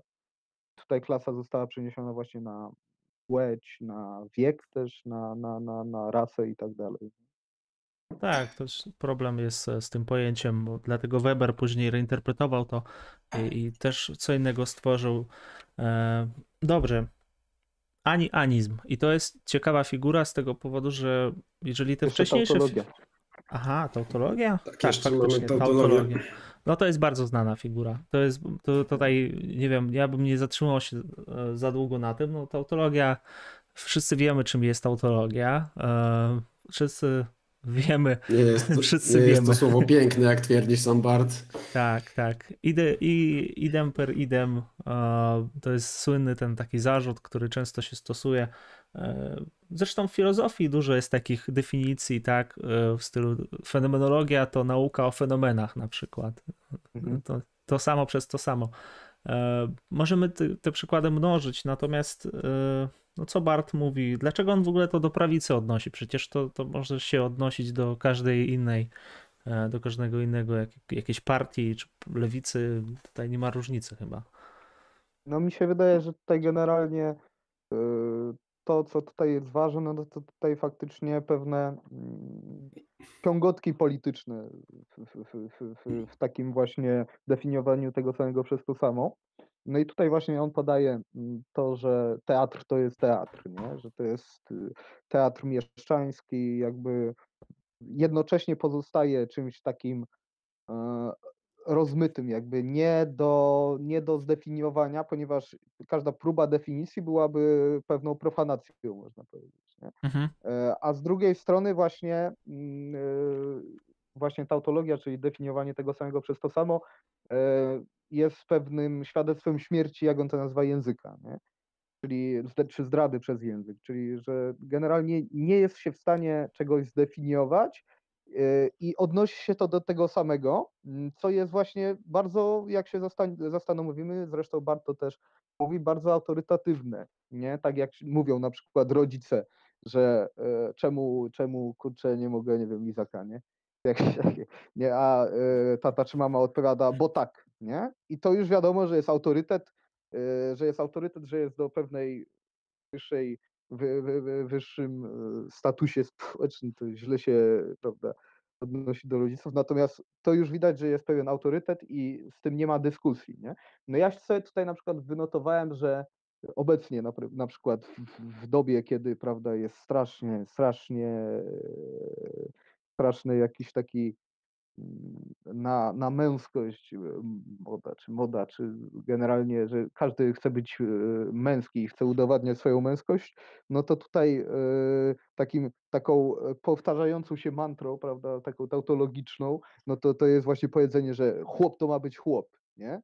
No i Tak, to jest tak, właśnie tak. tego, tego rodzaju, tego rodzaju, prawda, tautologia. No to, to jest to wiadomo. To jest to wiadomo, którego się często używa. Sam stosuję tą Tak. figurę, ale to e, w kontekście zakładam, że, że wiecie o co mi chodzi, ale, ale to można też w różnym kontekście różnie stosować i jak się pada, to, to wiadomo, to już no, nie wiadomo właściwie, ale tak można coś potwierdzać często. E, Dobrze, jeszcze komentarze. E, Nowy selekcjoner pisze, pozdrówcie Wojtka Suchodolskiego. Czy Wojtek Suchodolski nam wpłaci donate? To jest pytanie. E, To bardziej Mhm. kwestia kiepskiej definicji niż mitu zatem. To chodziło o lewicę i prawicę. Tak. Michał No. Kwiatek. E, Przez mit rozumiem duże uproszczenie rzeczywistości, wrzucając ludzi do jednej z dwóch szuflad. Tak. e, I Michał Kwiatek dodaje jeszcze, szczególnie nawiązując do funkcji odhistorycznienia, lewica i prawica jawią się jako odwieczne, uniwersalne funkcje. Mm, Można to tak próbować ugryźć, natomiast e, czy to coś wnosi nowego? Znaczy, no tutaj to jest właśnie ta sama kwestia, czy, czy, czy posługujemy się jako kategorią, że tak powiem, już, już na zawsze daną, czy właśnie jako kategorią analityczną. Mhm. Że coś jest łatwiej, prawda, rozpoznać, łatwiej jest coś badać, pewne zjawiska empiryczne, można powiedzieć, przez, przez jakby rozgraniczenie na prawicę i lewicę, czy, czy też nie, nie? Jeżeli tutaj faktycznie używać tego jako kategorii analitycznej, a nie takiej od zawsze danej, naturalnej, no to, to, to raczej jest to, raczej nie jest to mitem. Znaczy na pewno nie jest to mitem. No, zwłaszcza, że to podział polityczny bardzo słabo się odnosi do świata sprzed rewolucji e, francuskiej, nie? Z tego, przed tak zwanej wielkiej rewolucji, tam z tego końca, e, końca XVIII wieku. E, no ale faktycznie żyjemy w, trochę w takim, po prostu wydaje mi się, że ludzie trochę tak mają, nie? Że generalnie przyzwyczajają się do tego, do status quo i trochę im się wydaje, że to, co jest teraz, było zawsze, nie? Zresztą Bart, Bart, Bart tutaj przytoczę, w przypisie bardzo fajnie się wypowiedział na ten temat. Muszę to znaleźć. Kilka. Ojejku. Już. Dobrze, O, ja. tutaj. Mhm. Do zasady przyjemności człowieka freudowskiego można by dodać zasady jasności y, ludzkości mitologicznej. Tu tkwi cała dwuznaczność mitu. Jego jasność jest euforyczna, prawda? Mhm. I tutaj jakby jest pokazane, że w pewien sposób w pewien sposób to, co jest łatwo dane, to, co jest łatwe do zszuflad, zszufladkowania, można powiedzieć, tym łatwiej, y, prawda, przyswajalne, y, chociaż uproszczone i zubożone, no to można powiedzieć, że można to podciągnąć pod y, freudowską zasadę przyjemności. Nie? Tak. Ani anizm, ani anizm. Fajna, fajna figura retoryczna, wcześniej nigdy o niej nie słyszałem. E, chyba, że może jakoś inaczej to się nazywało, ale pierwszy raz coś takiego zobaczyłem i byłem zaskoczony e, tą nowością, świeżością jakąś, że nareszcie coś, coś, coś innego. E, czym jest ani anizm? No, pr- najprościej mówiąc, może tak wprowa- wprowadzając e, do, do tego ani anizmu, no to jest powiedzenie takie, że ani to, ani tamto. Jak, tak mówimy tak często. Natomiast jak działa ta figura retoryczna, Macieju, bo tam podniosłeś kartkę, chciałeś coś powiedzieć. Nie, nie, nie. A, nie, dobra, znaczy, dobra, coś dobra. kontynuuj. E, No to ja może przeczytam fragmencik tutaj, króciutki. Odnajdujemy tu figurę wagi. Rzeczywistość najpierw redukuje się do analogii, czyli bierzemy, tak, porównujemy, że to jest podobne do tego, a, a później potem ją się waży, tak, to jest, pada to powiedzenie, że to jest podobne. W końcu stwierdzamy równość, pozbywa się jej. tak, to jest podobne do X, tam, pedofilii. To jest złe, że to jest podobne. No, e, świetna Tak. figura, ale nie, nie wiedziałem, że to, że to można tak ją rozpatrywać. No i to właściwie tyle, jeżeli chodzi o anianizm. W astrologii na przykład Bart pisze, można rozpoznawać e, zło. Sekundę. Na przykład w astrologii zło wyrównuje ta sama ilość dobra. Są one zawsze ostrożnie przepowiadane w perspektywie mającej nadejść kompensacji. Ostateczna równowaga nie, uch- e, unieruchamia wartości, życie, przeznaczenie i tak dalej. Nie ma już niczego do wyboru, trzeba przyjąć wszystko. Okej. Może. Ja No. jeszcze, a to, no proszę Adam. Nie, nie, spoko. Ja jeszcze tak wracając do astrologii, to dzisiaj już nie, da, nie damy tego, tego, tego rady omówić, ale wydaje mi się, tak, tak, że właśnie mitologia to jest książka, która się składa z dwóch części, nie? My od tych trzech spotkań czytamy tak naprawdę tą część drugą, która nazywa się Mit dzisiaj jest taka bardziej teoretyczna, ale jest ta część pierwsza, po prostu mitologię. Jest tam rozdział astrologii, który sobie dzisiaj czytałem, tam trzy strony, bardzo fajne generalnie, więc Mhm. jak E, Dzisiaj po prostu już nie sądzę, żebyśmy dali radę coś o nim tam więcej powiedzieć, ale jak kogoś, e, ko- kogoś interesuje zjawisko astrologii, to myślę, że warto zobaczyć, co Bart ma na ten temat do powiedzenia. Bez wątpienia duża żywotność astrologii, ciągła, taka odradzająca się po prostu. I to wbrew różnym takim siłom społecznym, nie? Jest, jest fascynująca i też jest jedną z takich cech współczesnego mieszczaństwa nadal, nie? Na przykład Kościół ostro walczy z astrologią, nie? Uważa, że to działalność diabła, tak można powiedzieć. Ale ta astrologia jest nie, nie do zabicia po prostu. W każdej gazecie są horoskopy. Nikt tego nie, znaczy no nie chcę powiedzieć, że nikt tego nie lubi, nie? Ale powiedzmy, że świeckie siły, powiedzmy, nie wiem, jakieś tam uniwersyteckie czy naukowe też nie lubią astrologii. One liczy, że się estymą na uniwersytetach, Więc jest atakowana jednocześnie ze strony kościoła i ze strony powiedzmy, nie wiem, świeckich elit tak zwanych, nie? Ale po prostu nie, nie do zdarcia. Tak, co do anianizmu, to stosowałem tą figurę, tak mi się przypomniała a propos astrologii. E, brałem filozofię kontynentalną, porównywałem do astrologii i nie wiem, czy wiecie, tam Tak. jest uśmiechnięta taka, taka t- twarz i później wkurzona, że na astrologię wkurzona, a filozofia kontynentalna uśmiechnięta, no i to jest takie, że należy w takim razie wszystko odrzucić.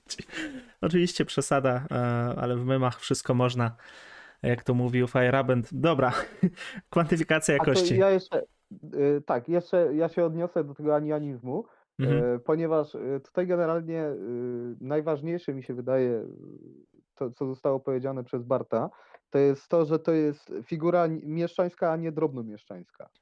Aha, I faktycznie. generalnie y, tutaj, tutaj y, właśnie jest ta figura wagi. Mm, Figura wagi, która właśnie najpierw sprowadza do analogii, jakby można powiedzieć, zubaża z treści i sprowadza do formalnej właśnie równoważności. E, I tutaj właśnie bardzo mocno się trzymałem tego rozróżnienia, że jest to raczej mieszczańska niż drobnomieszczańska, ponieważ mieszczańskość, e, prawda, jakby jest blisko, blisko, blisko związana z liberalizmem politycznym, prawda? I pewnym, pewnym takim, można powiedzieć, obecnie można powiedzieć, że to jest pewien centryzm, tylko taki rozumiany w sposób taki e, raczej, raczej, raczej nie tak jak u nas w Polsce, bo u nas w Polsce centryści to są raczej tacy bardzo, bardzo na prawo, ale nie, nie o tym. W każdym razie chodzi mi o to, że e, ten anianizm, prawda? Mm, Taka figura, którą my e, spotykamy na co dzień, właśnie to też jest, to też jest znamie odpolitycznienia, no to tutaj właśnie jak się spotyka, prawda, rozmawia się z kimś, no to to jest sprowadzenie ani skrajna lewica, ani skrajna prawica, prawda? Czyli, że ani to, ani to nie jest akceptowalne. Pomimo jakby jakościowych różnic treściowych, zostaje to jakby ujęte w takie formalne ramy, zrównoważone i powie, powiedzenie, prawda, że skrajna lewica jest tak samo zła jak skrajna prawica, prawda, że albo Mhm. że każda skrajność O, jest zła, ani tak, to, tak, ani tak, to, ani tak. ani. Tak, a polityczne chciałem takie podejście, tak. No, Dokładnie. e, no to, to w tym, i to jakby to apolityczne podejście nazywa się, nie wiem dlaczego, krytycznym. E, No No. dobrze, to ciekawe, ciekawa pozycja. Bardzo, bardzo, bardzo. Symetryzm Nie, tutaj no, piszą. Przy, No przez, tak. przez, przez lata było jakby, że wiecie, mamy do wyboru albo złodziei, albo świrów, nie? Czyli nie da się zagłosować na nikogo. Mhm. Że, Mhm. To niech PiS przyjdzie do władzy i będzie ok. E, dobra. E, nie będę już tutaj e, wprowadzał tych wątków. Przejdę do, do następnej rzeczy. Kwantyfikacja jakości.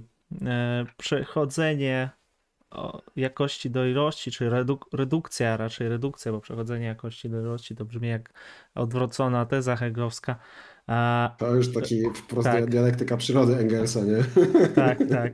Redukuj, redukuje się każdą jakość do ilości, tylko oczywiście jako figura retoryczna. Co, co tutaj Bart ma na myśli? No na przykład e, podawany przykład wcześniej z teatrem, e, mówiliśmy o tautologiach, natomiast można e, tą, ten teatr jakoś ocenić, wycenić na przykład e, według tego, ile tam będzie efektów specjalnych, albo jak te gwiazdy będą się zachowywać tam, powiedzmy, jeżeli będą wyrażać więcej ekspresji, no to w takim razie przekładamy tą ilość na jakość, więc bilety powinny być droższe. Taki absurdalny Tak. trochę przykład, ale też można to nazwać e, taką krytyką rozumu właśnie technicznego, tak, który chce wszystko przekalkulować, wymierzyć tam mm, poziom szczęścia, jakoś podać ilość tego poziomu i później to spieniężyć. No to różne przykłady pojawiają się.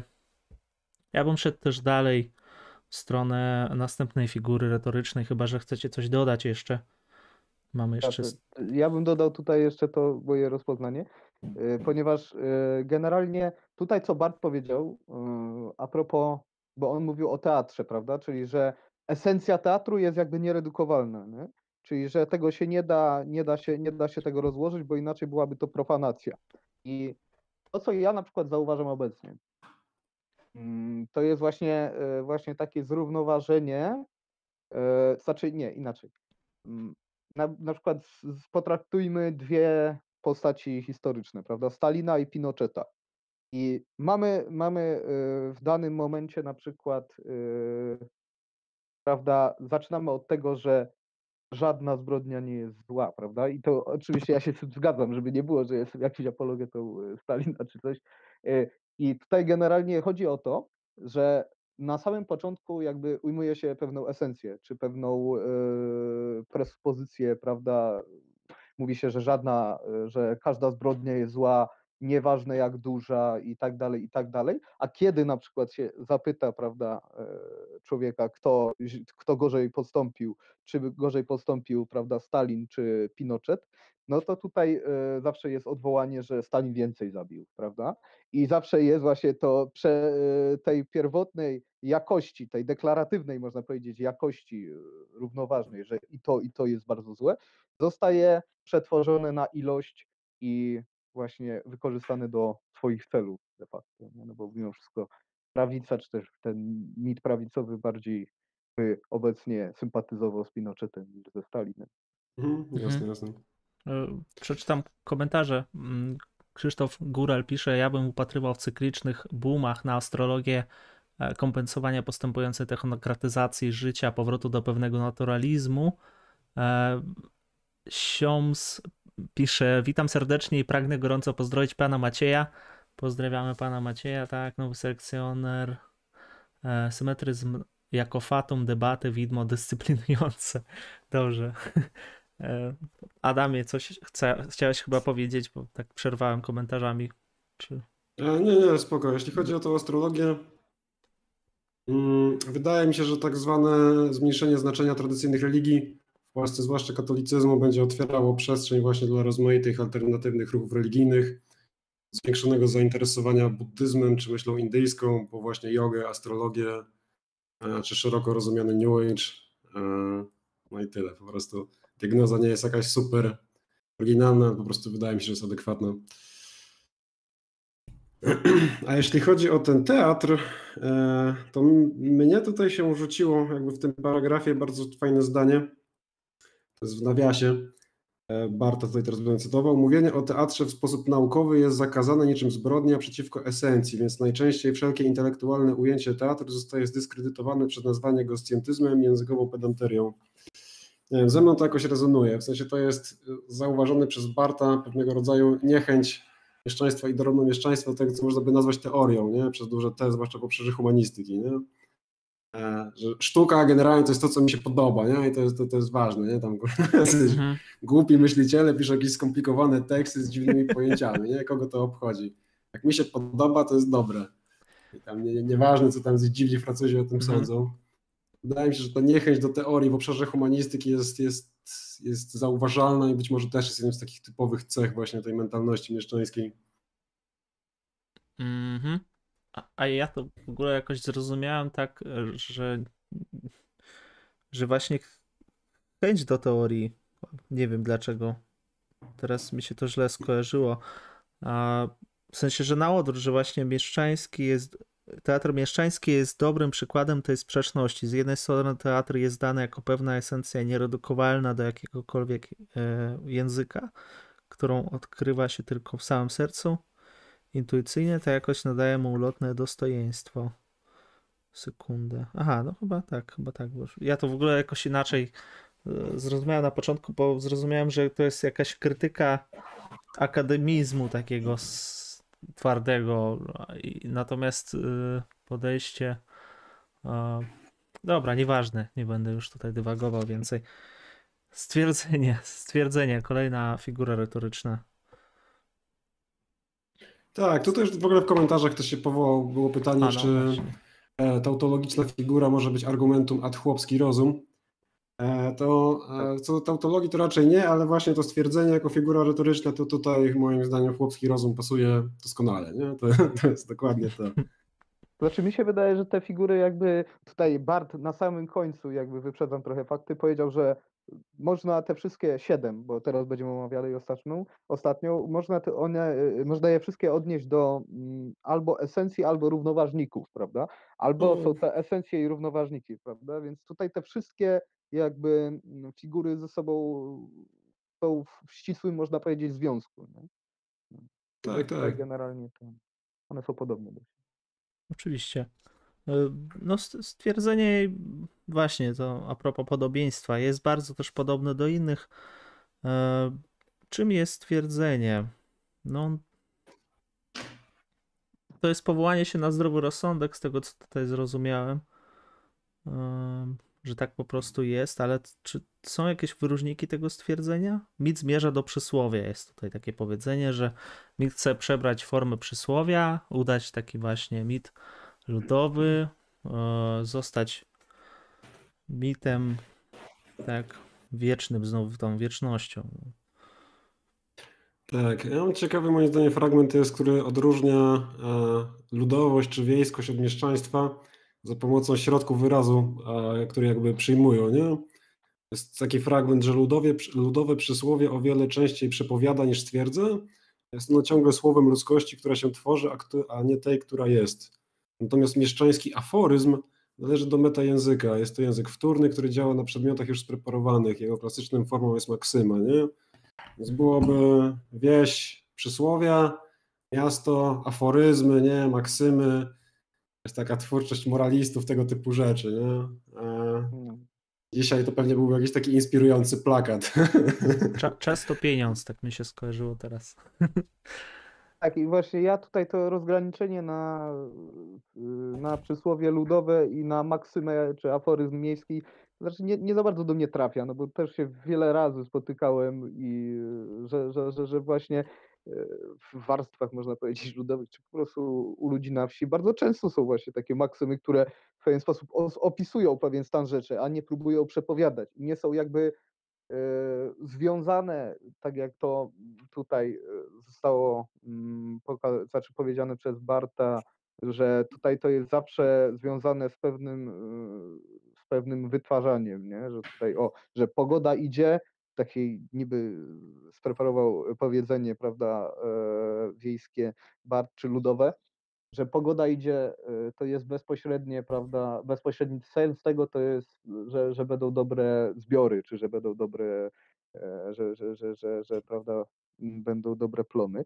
No i generalnie z tym ja raczej bym się nie zgodził według mnie też y, bardzo, bardzo są konserwujące pewne przysłowia i powiedzenia w warstwach ludowych i tutaj nie, nie, nie, nie, nie, nie raczej nie szedłbym w taką tego rodzaju chłopomanię, można powiedzieć. No, też wydaje mi się, że no, jeśli określić e, najważniejszą cechę wyróżniającą kulturę wsi jako jej tendencję do tworzenia jakichś takich powiedzonek o cechach predykcyjnych, to to jakaś bzdura jest generalnie, nie? To, to po prostu nie jest prawda. No, też raczej się z tym nie spotkałem. No, to jest to tą bajkę luźna obserwacja. Tak, luźna, luźna obserwacja mi się wydaje, Barta i preparowana pod pod tezę, także tutaj generalnie raczej, raczej bym się z tym nie zgodził. Tak, jeszcze komentarze. Mm, tak, fanklub pana Macieja pozdrawia. Czy taka totalna polityzacja rzeczywistości nie jest pewnym zagrożeniem sama w sobie? Wypadałoby się do tego jakoś odnieść. To już y, mówiliśmy o tym wcześniej. Ja nie wiem, do czego to jest nawiązanie, bo to jest stary komentarz, znaczy względnie Do rewolucji prawda, prawdopodobnie, nie? bo to właśnie rewolucja miała być takim całkowitym upolitycznieniem rzeczywistości, przez co mit będzie już w pewnym sensie niemożliwy. Mhm. To jest zagrożenie.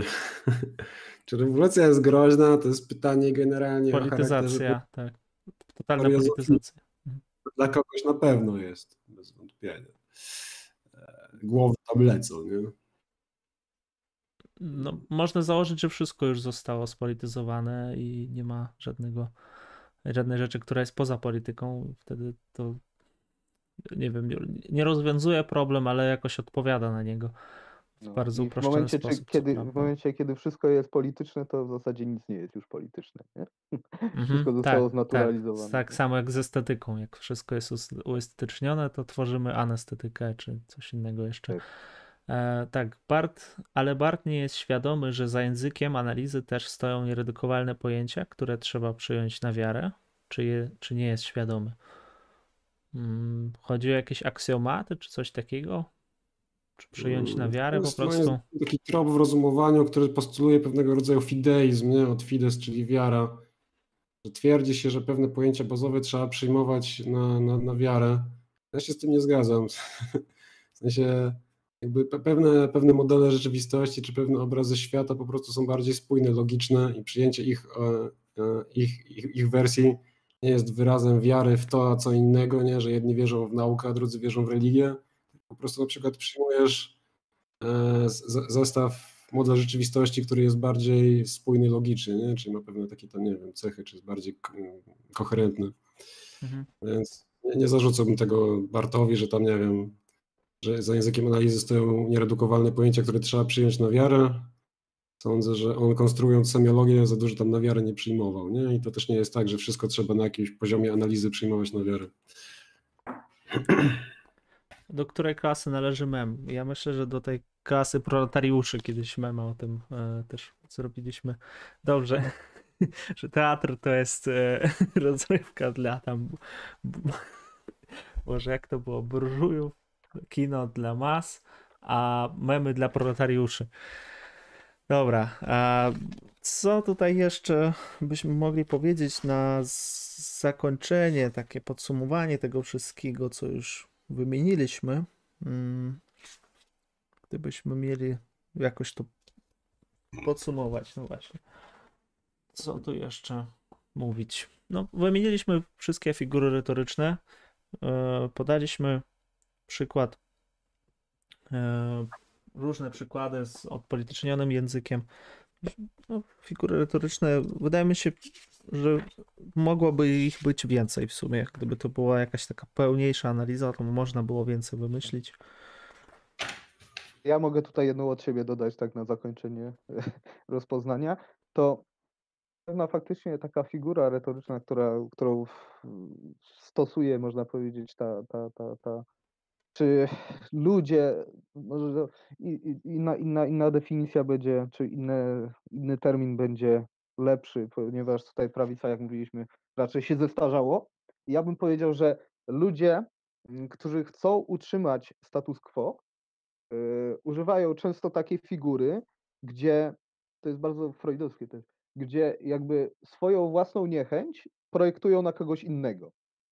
I tutaj właśnie e, ja mogę e, na przykład e, dać taki przykład, że, że nie wiem, że o, że, że, że, że, że na przykład na marszach równości, nie, że pewne akty wandalizmu, że są, że są pewne akty wandalizmu i ktoś się odezwie, prawda, że no, że, że mi to nie przeszkadza, ale oni sami sobie szkodzą, ponieważ komuś tam już to przeszkadza, komuś Mhm. tam już, już to przeszkadza. Jest to projekcja na tego trzeciego, prawda, e, na którego własne, że tak powiem. No, e, Prawicowy gej, e, znamy to. tak, e, że projekcja na tego kogoś trzeciego swoich własnych niechęci do, do, do, do, do tych pewnych grup są, są właśnie w pewien sposób projektowane i tutaj można by No, jako nie? Ale Tak, to- tak, to jest w ogóle świetna figura, bo to jest takie jednoczesne stwierdzenie, że ja jestem oświecony, nie? Ja jestem Tak, z wami, tak, tak. reprezentuję wasze ideały, ale wyobraźcie sobie po prostu te ciemne masy, które, które nigdy nie zagłosują na lewicę, jeśli nie, nie zgodzicie się na tam konkordat i coś tam jeszcze, nie? Kompromis aborcyjny. Fajne, to jest bardzo popularna figura, tak mi się wydaje, nie? Ja, ja jestem jak najbardziej postępowy, ale wyobraźcie sobie po prostu tych ciemnych jakichś tam wieśniaków. Tak, tak, tak. W ogóle można, można podciągnąć y, ten taki, y, to jest częste, zresztą to zostało wyspotowane, zresztą nie przeze mnie oczywiście, ale, ale to już bardzo często się pojawia właśnie, można powiedzieć, że to mogłoby się znaleźć właśnie w tych figurach, to jest właśnie na, na początku stwierdzenie, że ja nie jestem rasistą, ale, ja nie jestem seksistą, ale, nie? I to też można by podciągnąć jako tą, e, jako tą, prawda, e, figurę. można powiedzieć. Ja bym jeszcze tutaj zastanowił się nad tą.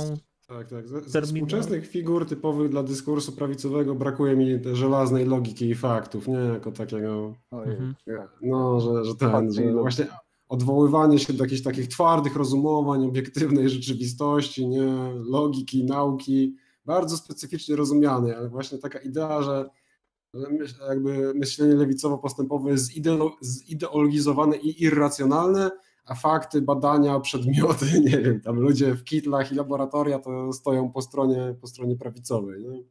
Interesujące przesunięcie, bo prawica się kiedyś nie odwoływała do autorytetu nauki, tylko raczej do autorytetu wiary. Dokładnie. Tak, to jest prawda. Jeszcze bym dodał tutaj, może tak, e, jeżeli chodzi o te figury retoryczne, e, to można by było spróbować, w sumie nie jest to potrzebne, ale gdyby tak się zastanowić, e, z tych błędów językowych albo z błędów logicznych, bo to też są różne błędy, różnie się je klasyfikuje, stworzyć kolejne figury retoryczne i jeszcze bardziej nam rozszerzyć tutaj jeszcze jakąś figurę retoryczną z resentymentem wymyślić, jakieś figury retoryczne z odwołaniem się do różnych rzeczy, tam anegdotki jakieś, tak, która też często jest stosowana, ale to już, to już w ogóle mm, jakby zmienia perspektywę i to nie, nie dotyczy tylko prawicy. Albo słynne okno Overtona, albo dowód z równi pochyłej, tak, to już takie rzeczy mhm. też często, często dowód z równi pochyłej w ogóle jest bardzo popularny, jeżeli chodzi o kwestie aborcyjne, to wszędzie jest stosowany. Ja myślę, że to na tyle, jeżeli chodzi o omawianie mitów lewicy, prawicy. E, nie podajemy tutaj może konkretnych granic. E, to jest wszystko takie na wyczucie trochę, e, dlatego że te granice, no nie da się wymienić wszystkich, wszystkich figur retorycznych. Bart chyba też wszystkich nie wymienia. No i można to traktować właśnie jako takie od, de demistyfikujące po prostu, nie wiem, wprowadzenie do dalszych dywagacji na ten temat, czy rozmyślań. E, no i to, ty to tyle na dzisiaj. Będziemy kończyć. E, chłopaki, czy macie jakieś uwagi, komentarze? Coś jeszcze? No właśnie, jeszcze komentarze może przeczytam. Team ludowy, liczymy się, wpisuje, wpisujcie w się. Dobrze. Try, e, Trzebiesza, chyba tak to się czyta. Nie chodzi o zrównanie religii do wiary, ale jednak też istnieje jakiś poziom subiektywny. To jest chyba do tego, co o fideizmie mówiłeś, Adamie. Mhm, tak, tak. Jeszcze jest nauka z gwiazdką, ale nie wiem teraz, czy nauka ma zastąpić religię, czy wiarę. Mhm. E, czy istnieje poziom subiektywny? Istnieje, jak najbardziej. Wszyscy jesteśmy podmiotami, nie? Perspektywa podmiotowa jest jakby w pewnym sensie niemożliwa, niemożliwa do, do, do, do, do przekroczenia. Niemniej, ale wydaje mi się jakby, że tutaj trzeba rozgraniczyć pewne, pewne porządki, nie? że kiedy Bart wypowiada się jako semiolog, to stoi za nim autorytet pewnego dosyć sformalizowanego myślenia, pracy w jakiejś takiej tradycji, gdzie jest jeszcze de Saussure, Levi-Strauss i tak dalej. To nie jest tak, że jakby on, on, on to przyjmuje na wiarę na takiej zasadzie, jak się na wiarę przyjmuje na przykład istnienie, dajmy na to, zębowróżki, nie? czy tam świętego Mikołaja. To nie, to nie, nie jest ten typ wiary. Wiara to jest, to jest szerokie pojęcie. Być może, no, no, myślę, był gotowy zgodzić, nie? że być może dochodzi się do takiego etapu, że pewne pojęcia pierwotne systemów sformalizowanych wydają się być właśnie, wymagać skoku wiary, nie? Ale, ale to jest inna, wiara w innym znaczeniu niż taka wiara, że się wierzy w jakieś takie dziwne obiekty, czy nie wiem, w, kosmi w kosmitów, czy, coś takiego. Ciekawy temat, nie, nie chcę w to wchodzić. Mam tutaj dosyć skonkretyzowane poglądy, ale nie jestem pewny, czy jestem je w stanie jakby ładnie, ładnie wyłożyć. No na pewno nie w, nie w te ostatnie minuty. E, ja rozumiem, o jaką wiarę ci chodzi. Może rozumiem, tak mi się wydaje, że chodzi o jakieś kierkegaardowskie, jakieś takie rozumienie wiary. Tak, skok w wiarę, czy coś takiego. Nie wiem, czy dobrze teraz znaczy, to jest takie, wiesz, jakieś pytanie podstawy nauki, czy generalnie podstawy takich światopoglądów, czy one wymagają jakiegoś właśnie sensie, takiego skoku tak. wiary? Może, może tak. Nie, nie, nie, nie, nie to, to, to już ja nie chcę też mieszać pojęć. Dobrze, bo to jest trochę inna rzecz. E, no to dziękujemy wszystkim, którzy nas oglądali. E, dziękujemy też, znaczy ja wam dziękuję przede wszystkim, Adam, Maciej, dziękuję wielkie, że jasne, jasne. bierzecie w tym udział. I do zobaczenia jutro. Jutro będzie kolejny stream z Michałem. Będziemy rozmawiać o takim trochę zapomnianym, ale w Polsce chyba jednak znanym dalej. Sergiuszu Hesenie, to jest polsko-rosyjski filozof. Rosjanie piszą, że tylko rosyjski, Polacy piszą polsko-rosyjski, no ale to już inna kwestia. No, omówimy tam trochę o pedagogice, o wartościach, o neokantyzmie będzie. Dobrze, Dawid, dziękuję nam Trochę się spóźniłem, ale będzie co nadrabiać. Tak, Dawidzie, i do zobaczenia. Jasne, do zobaczenia.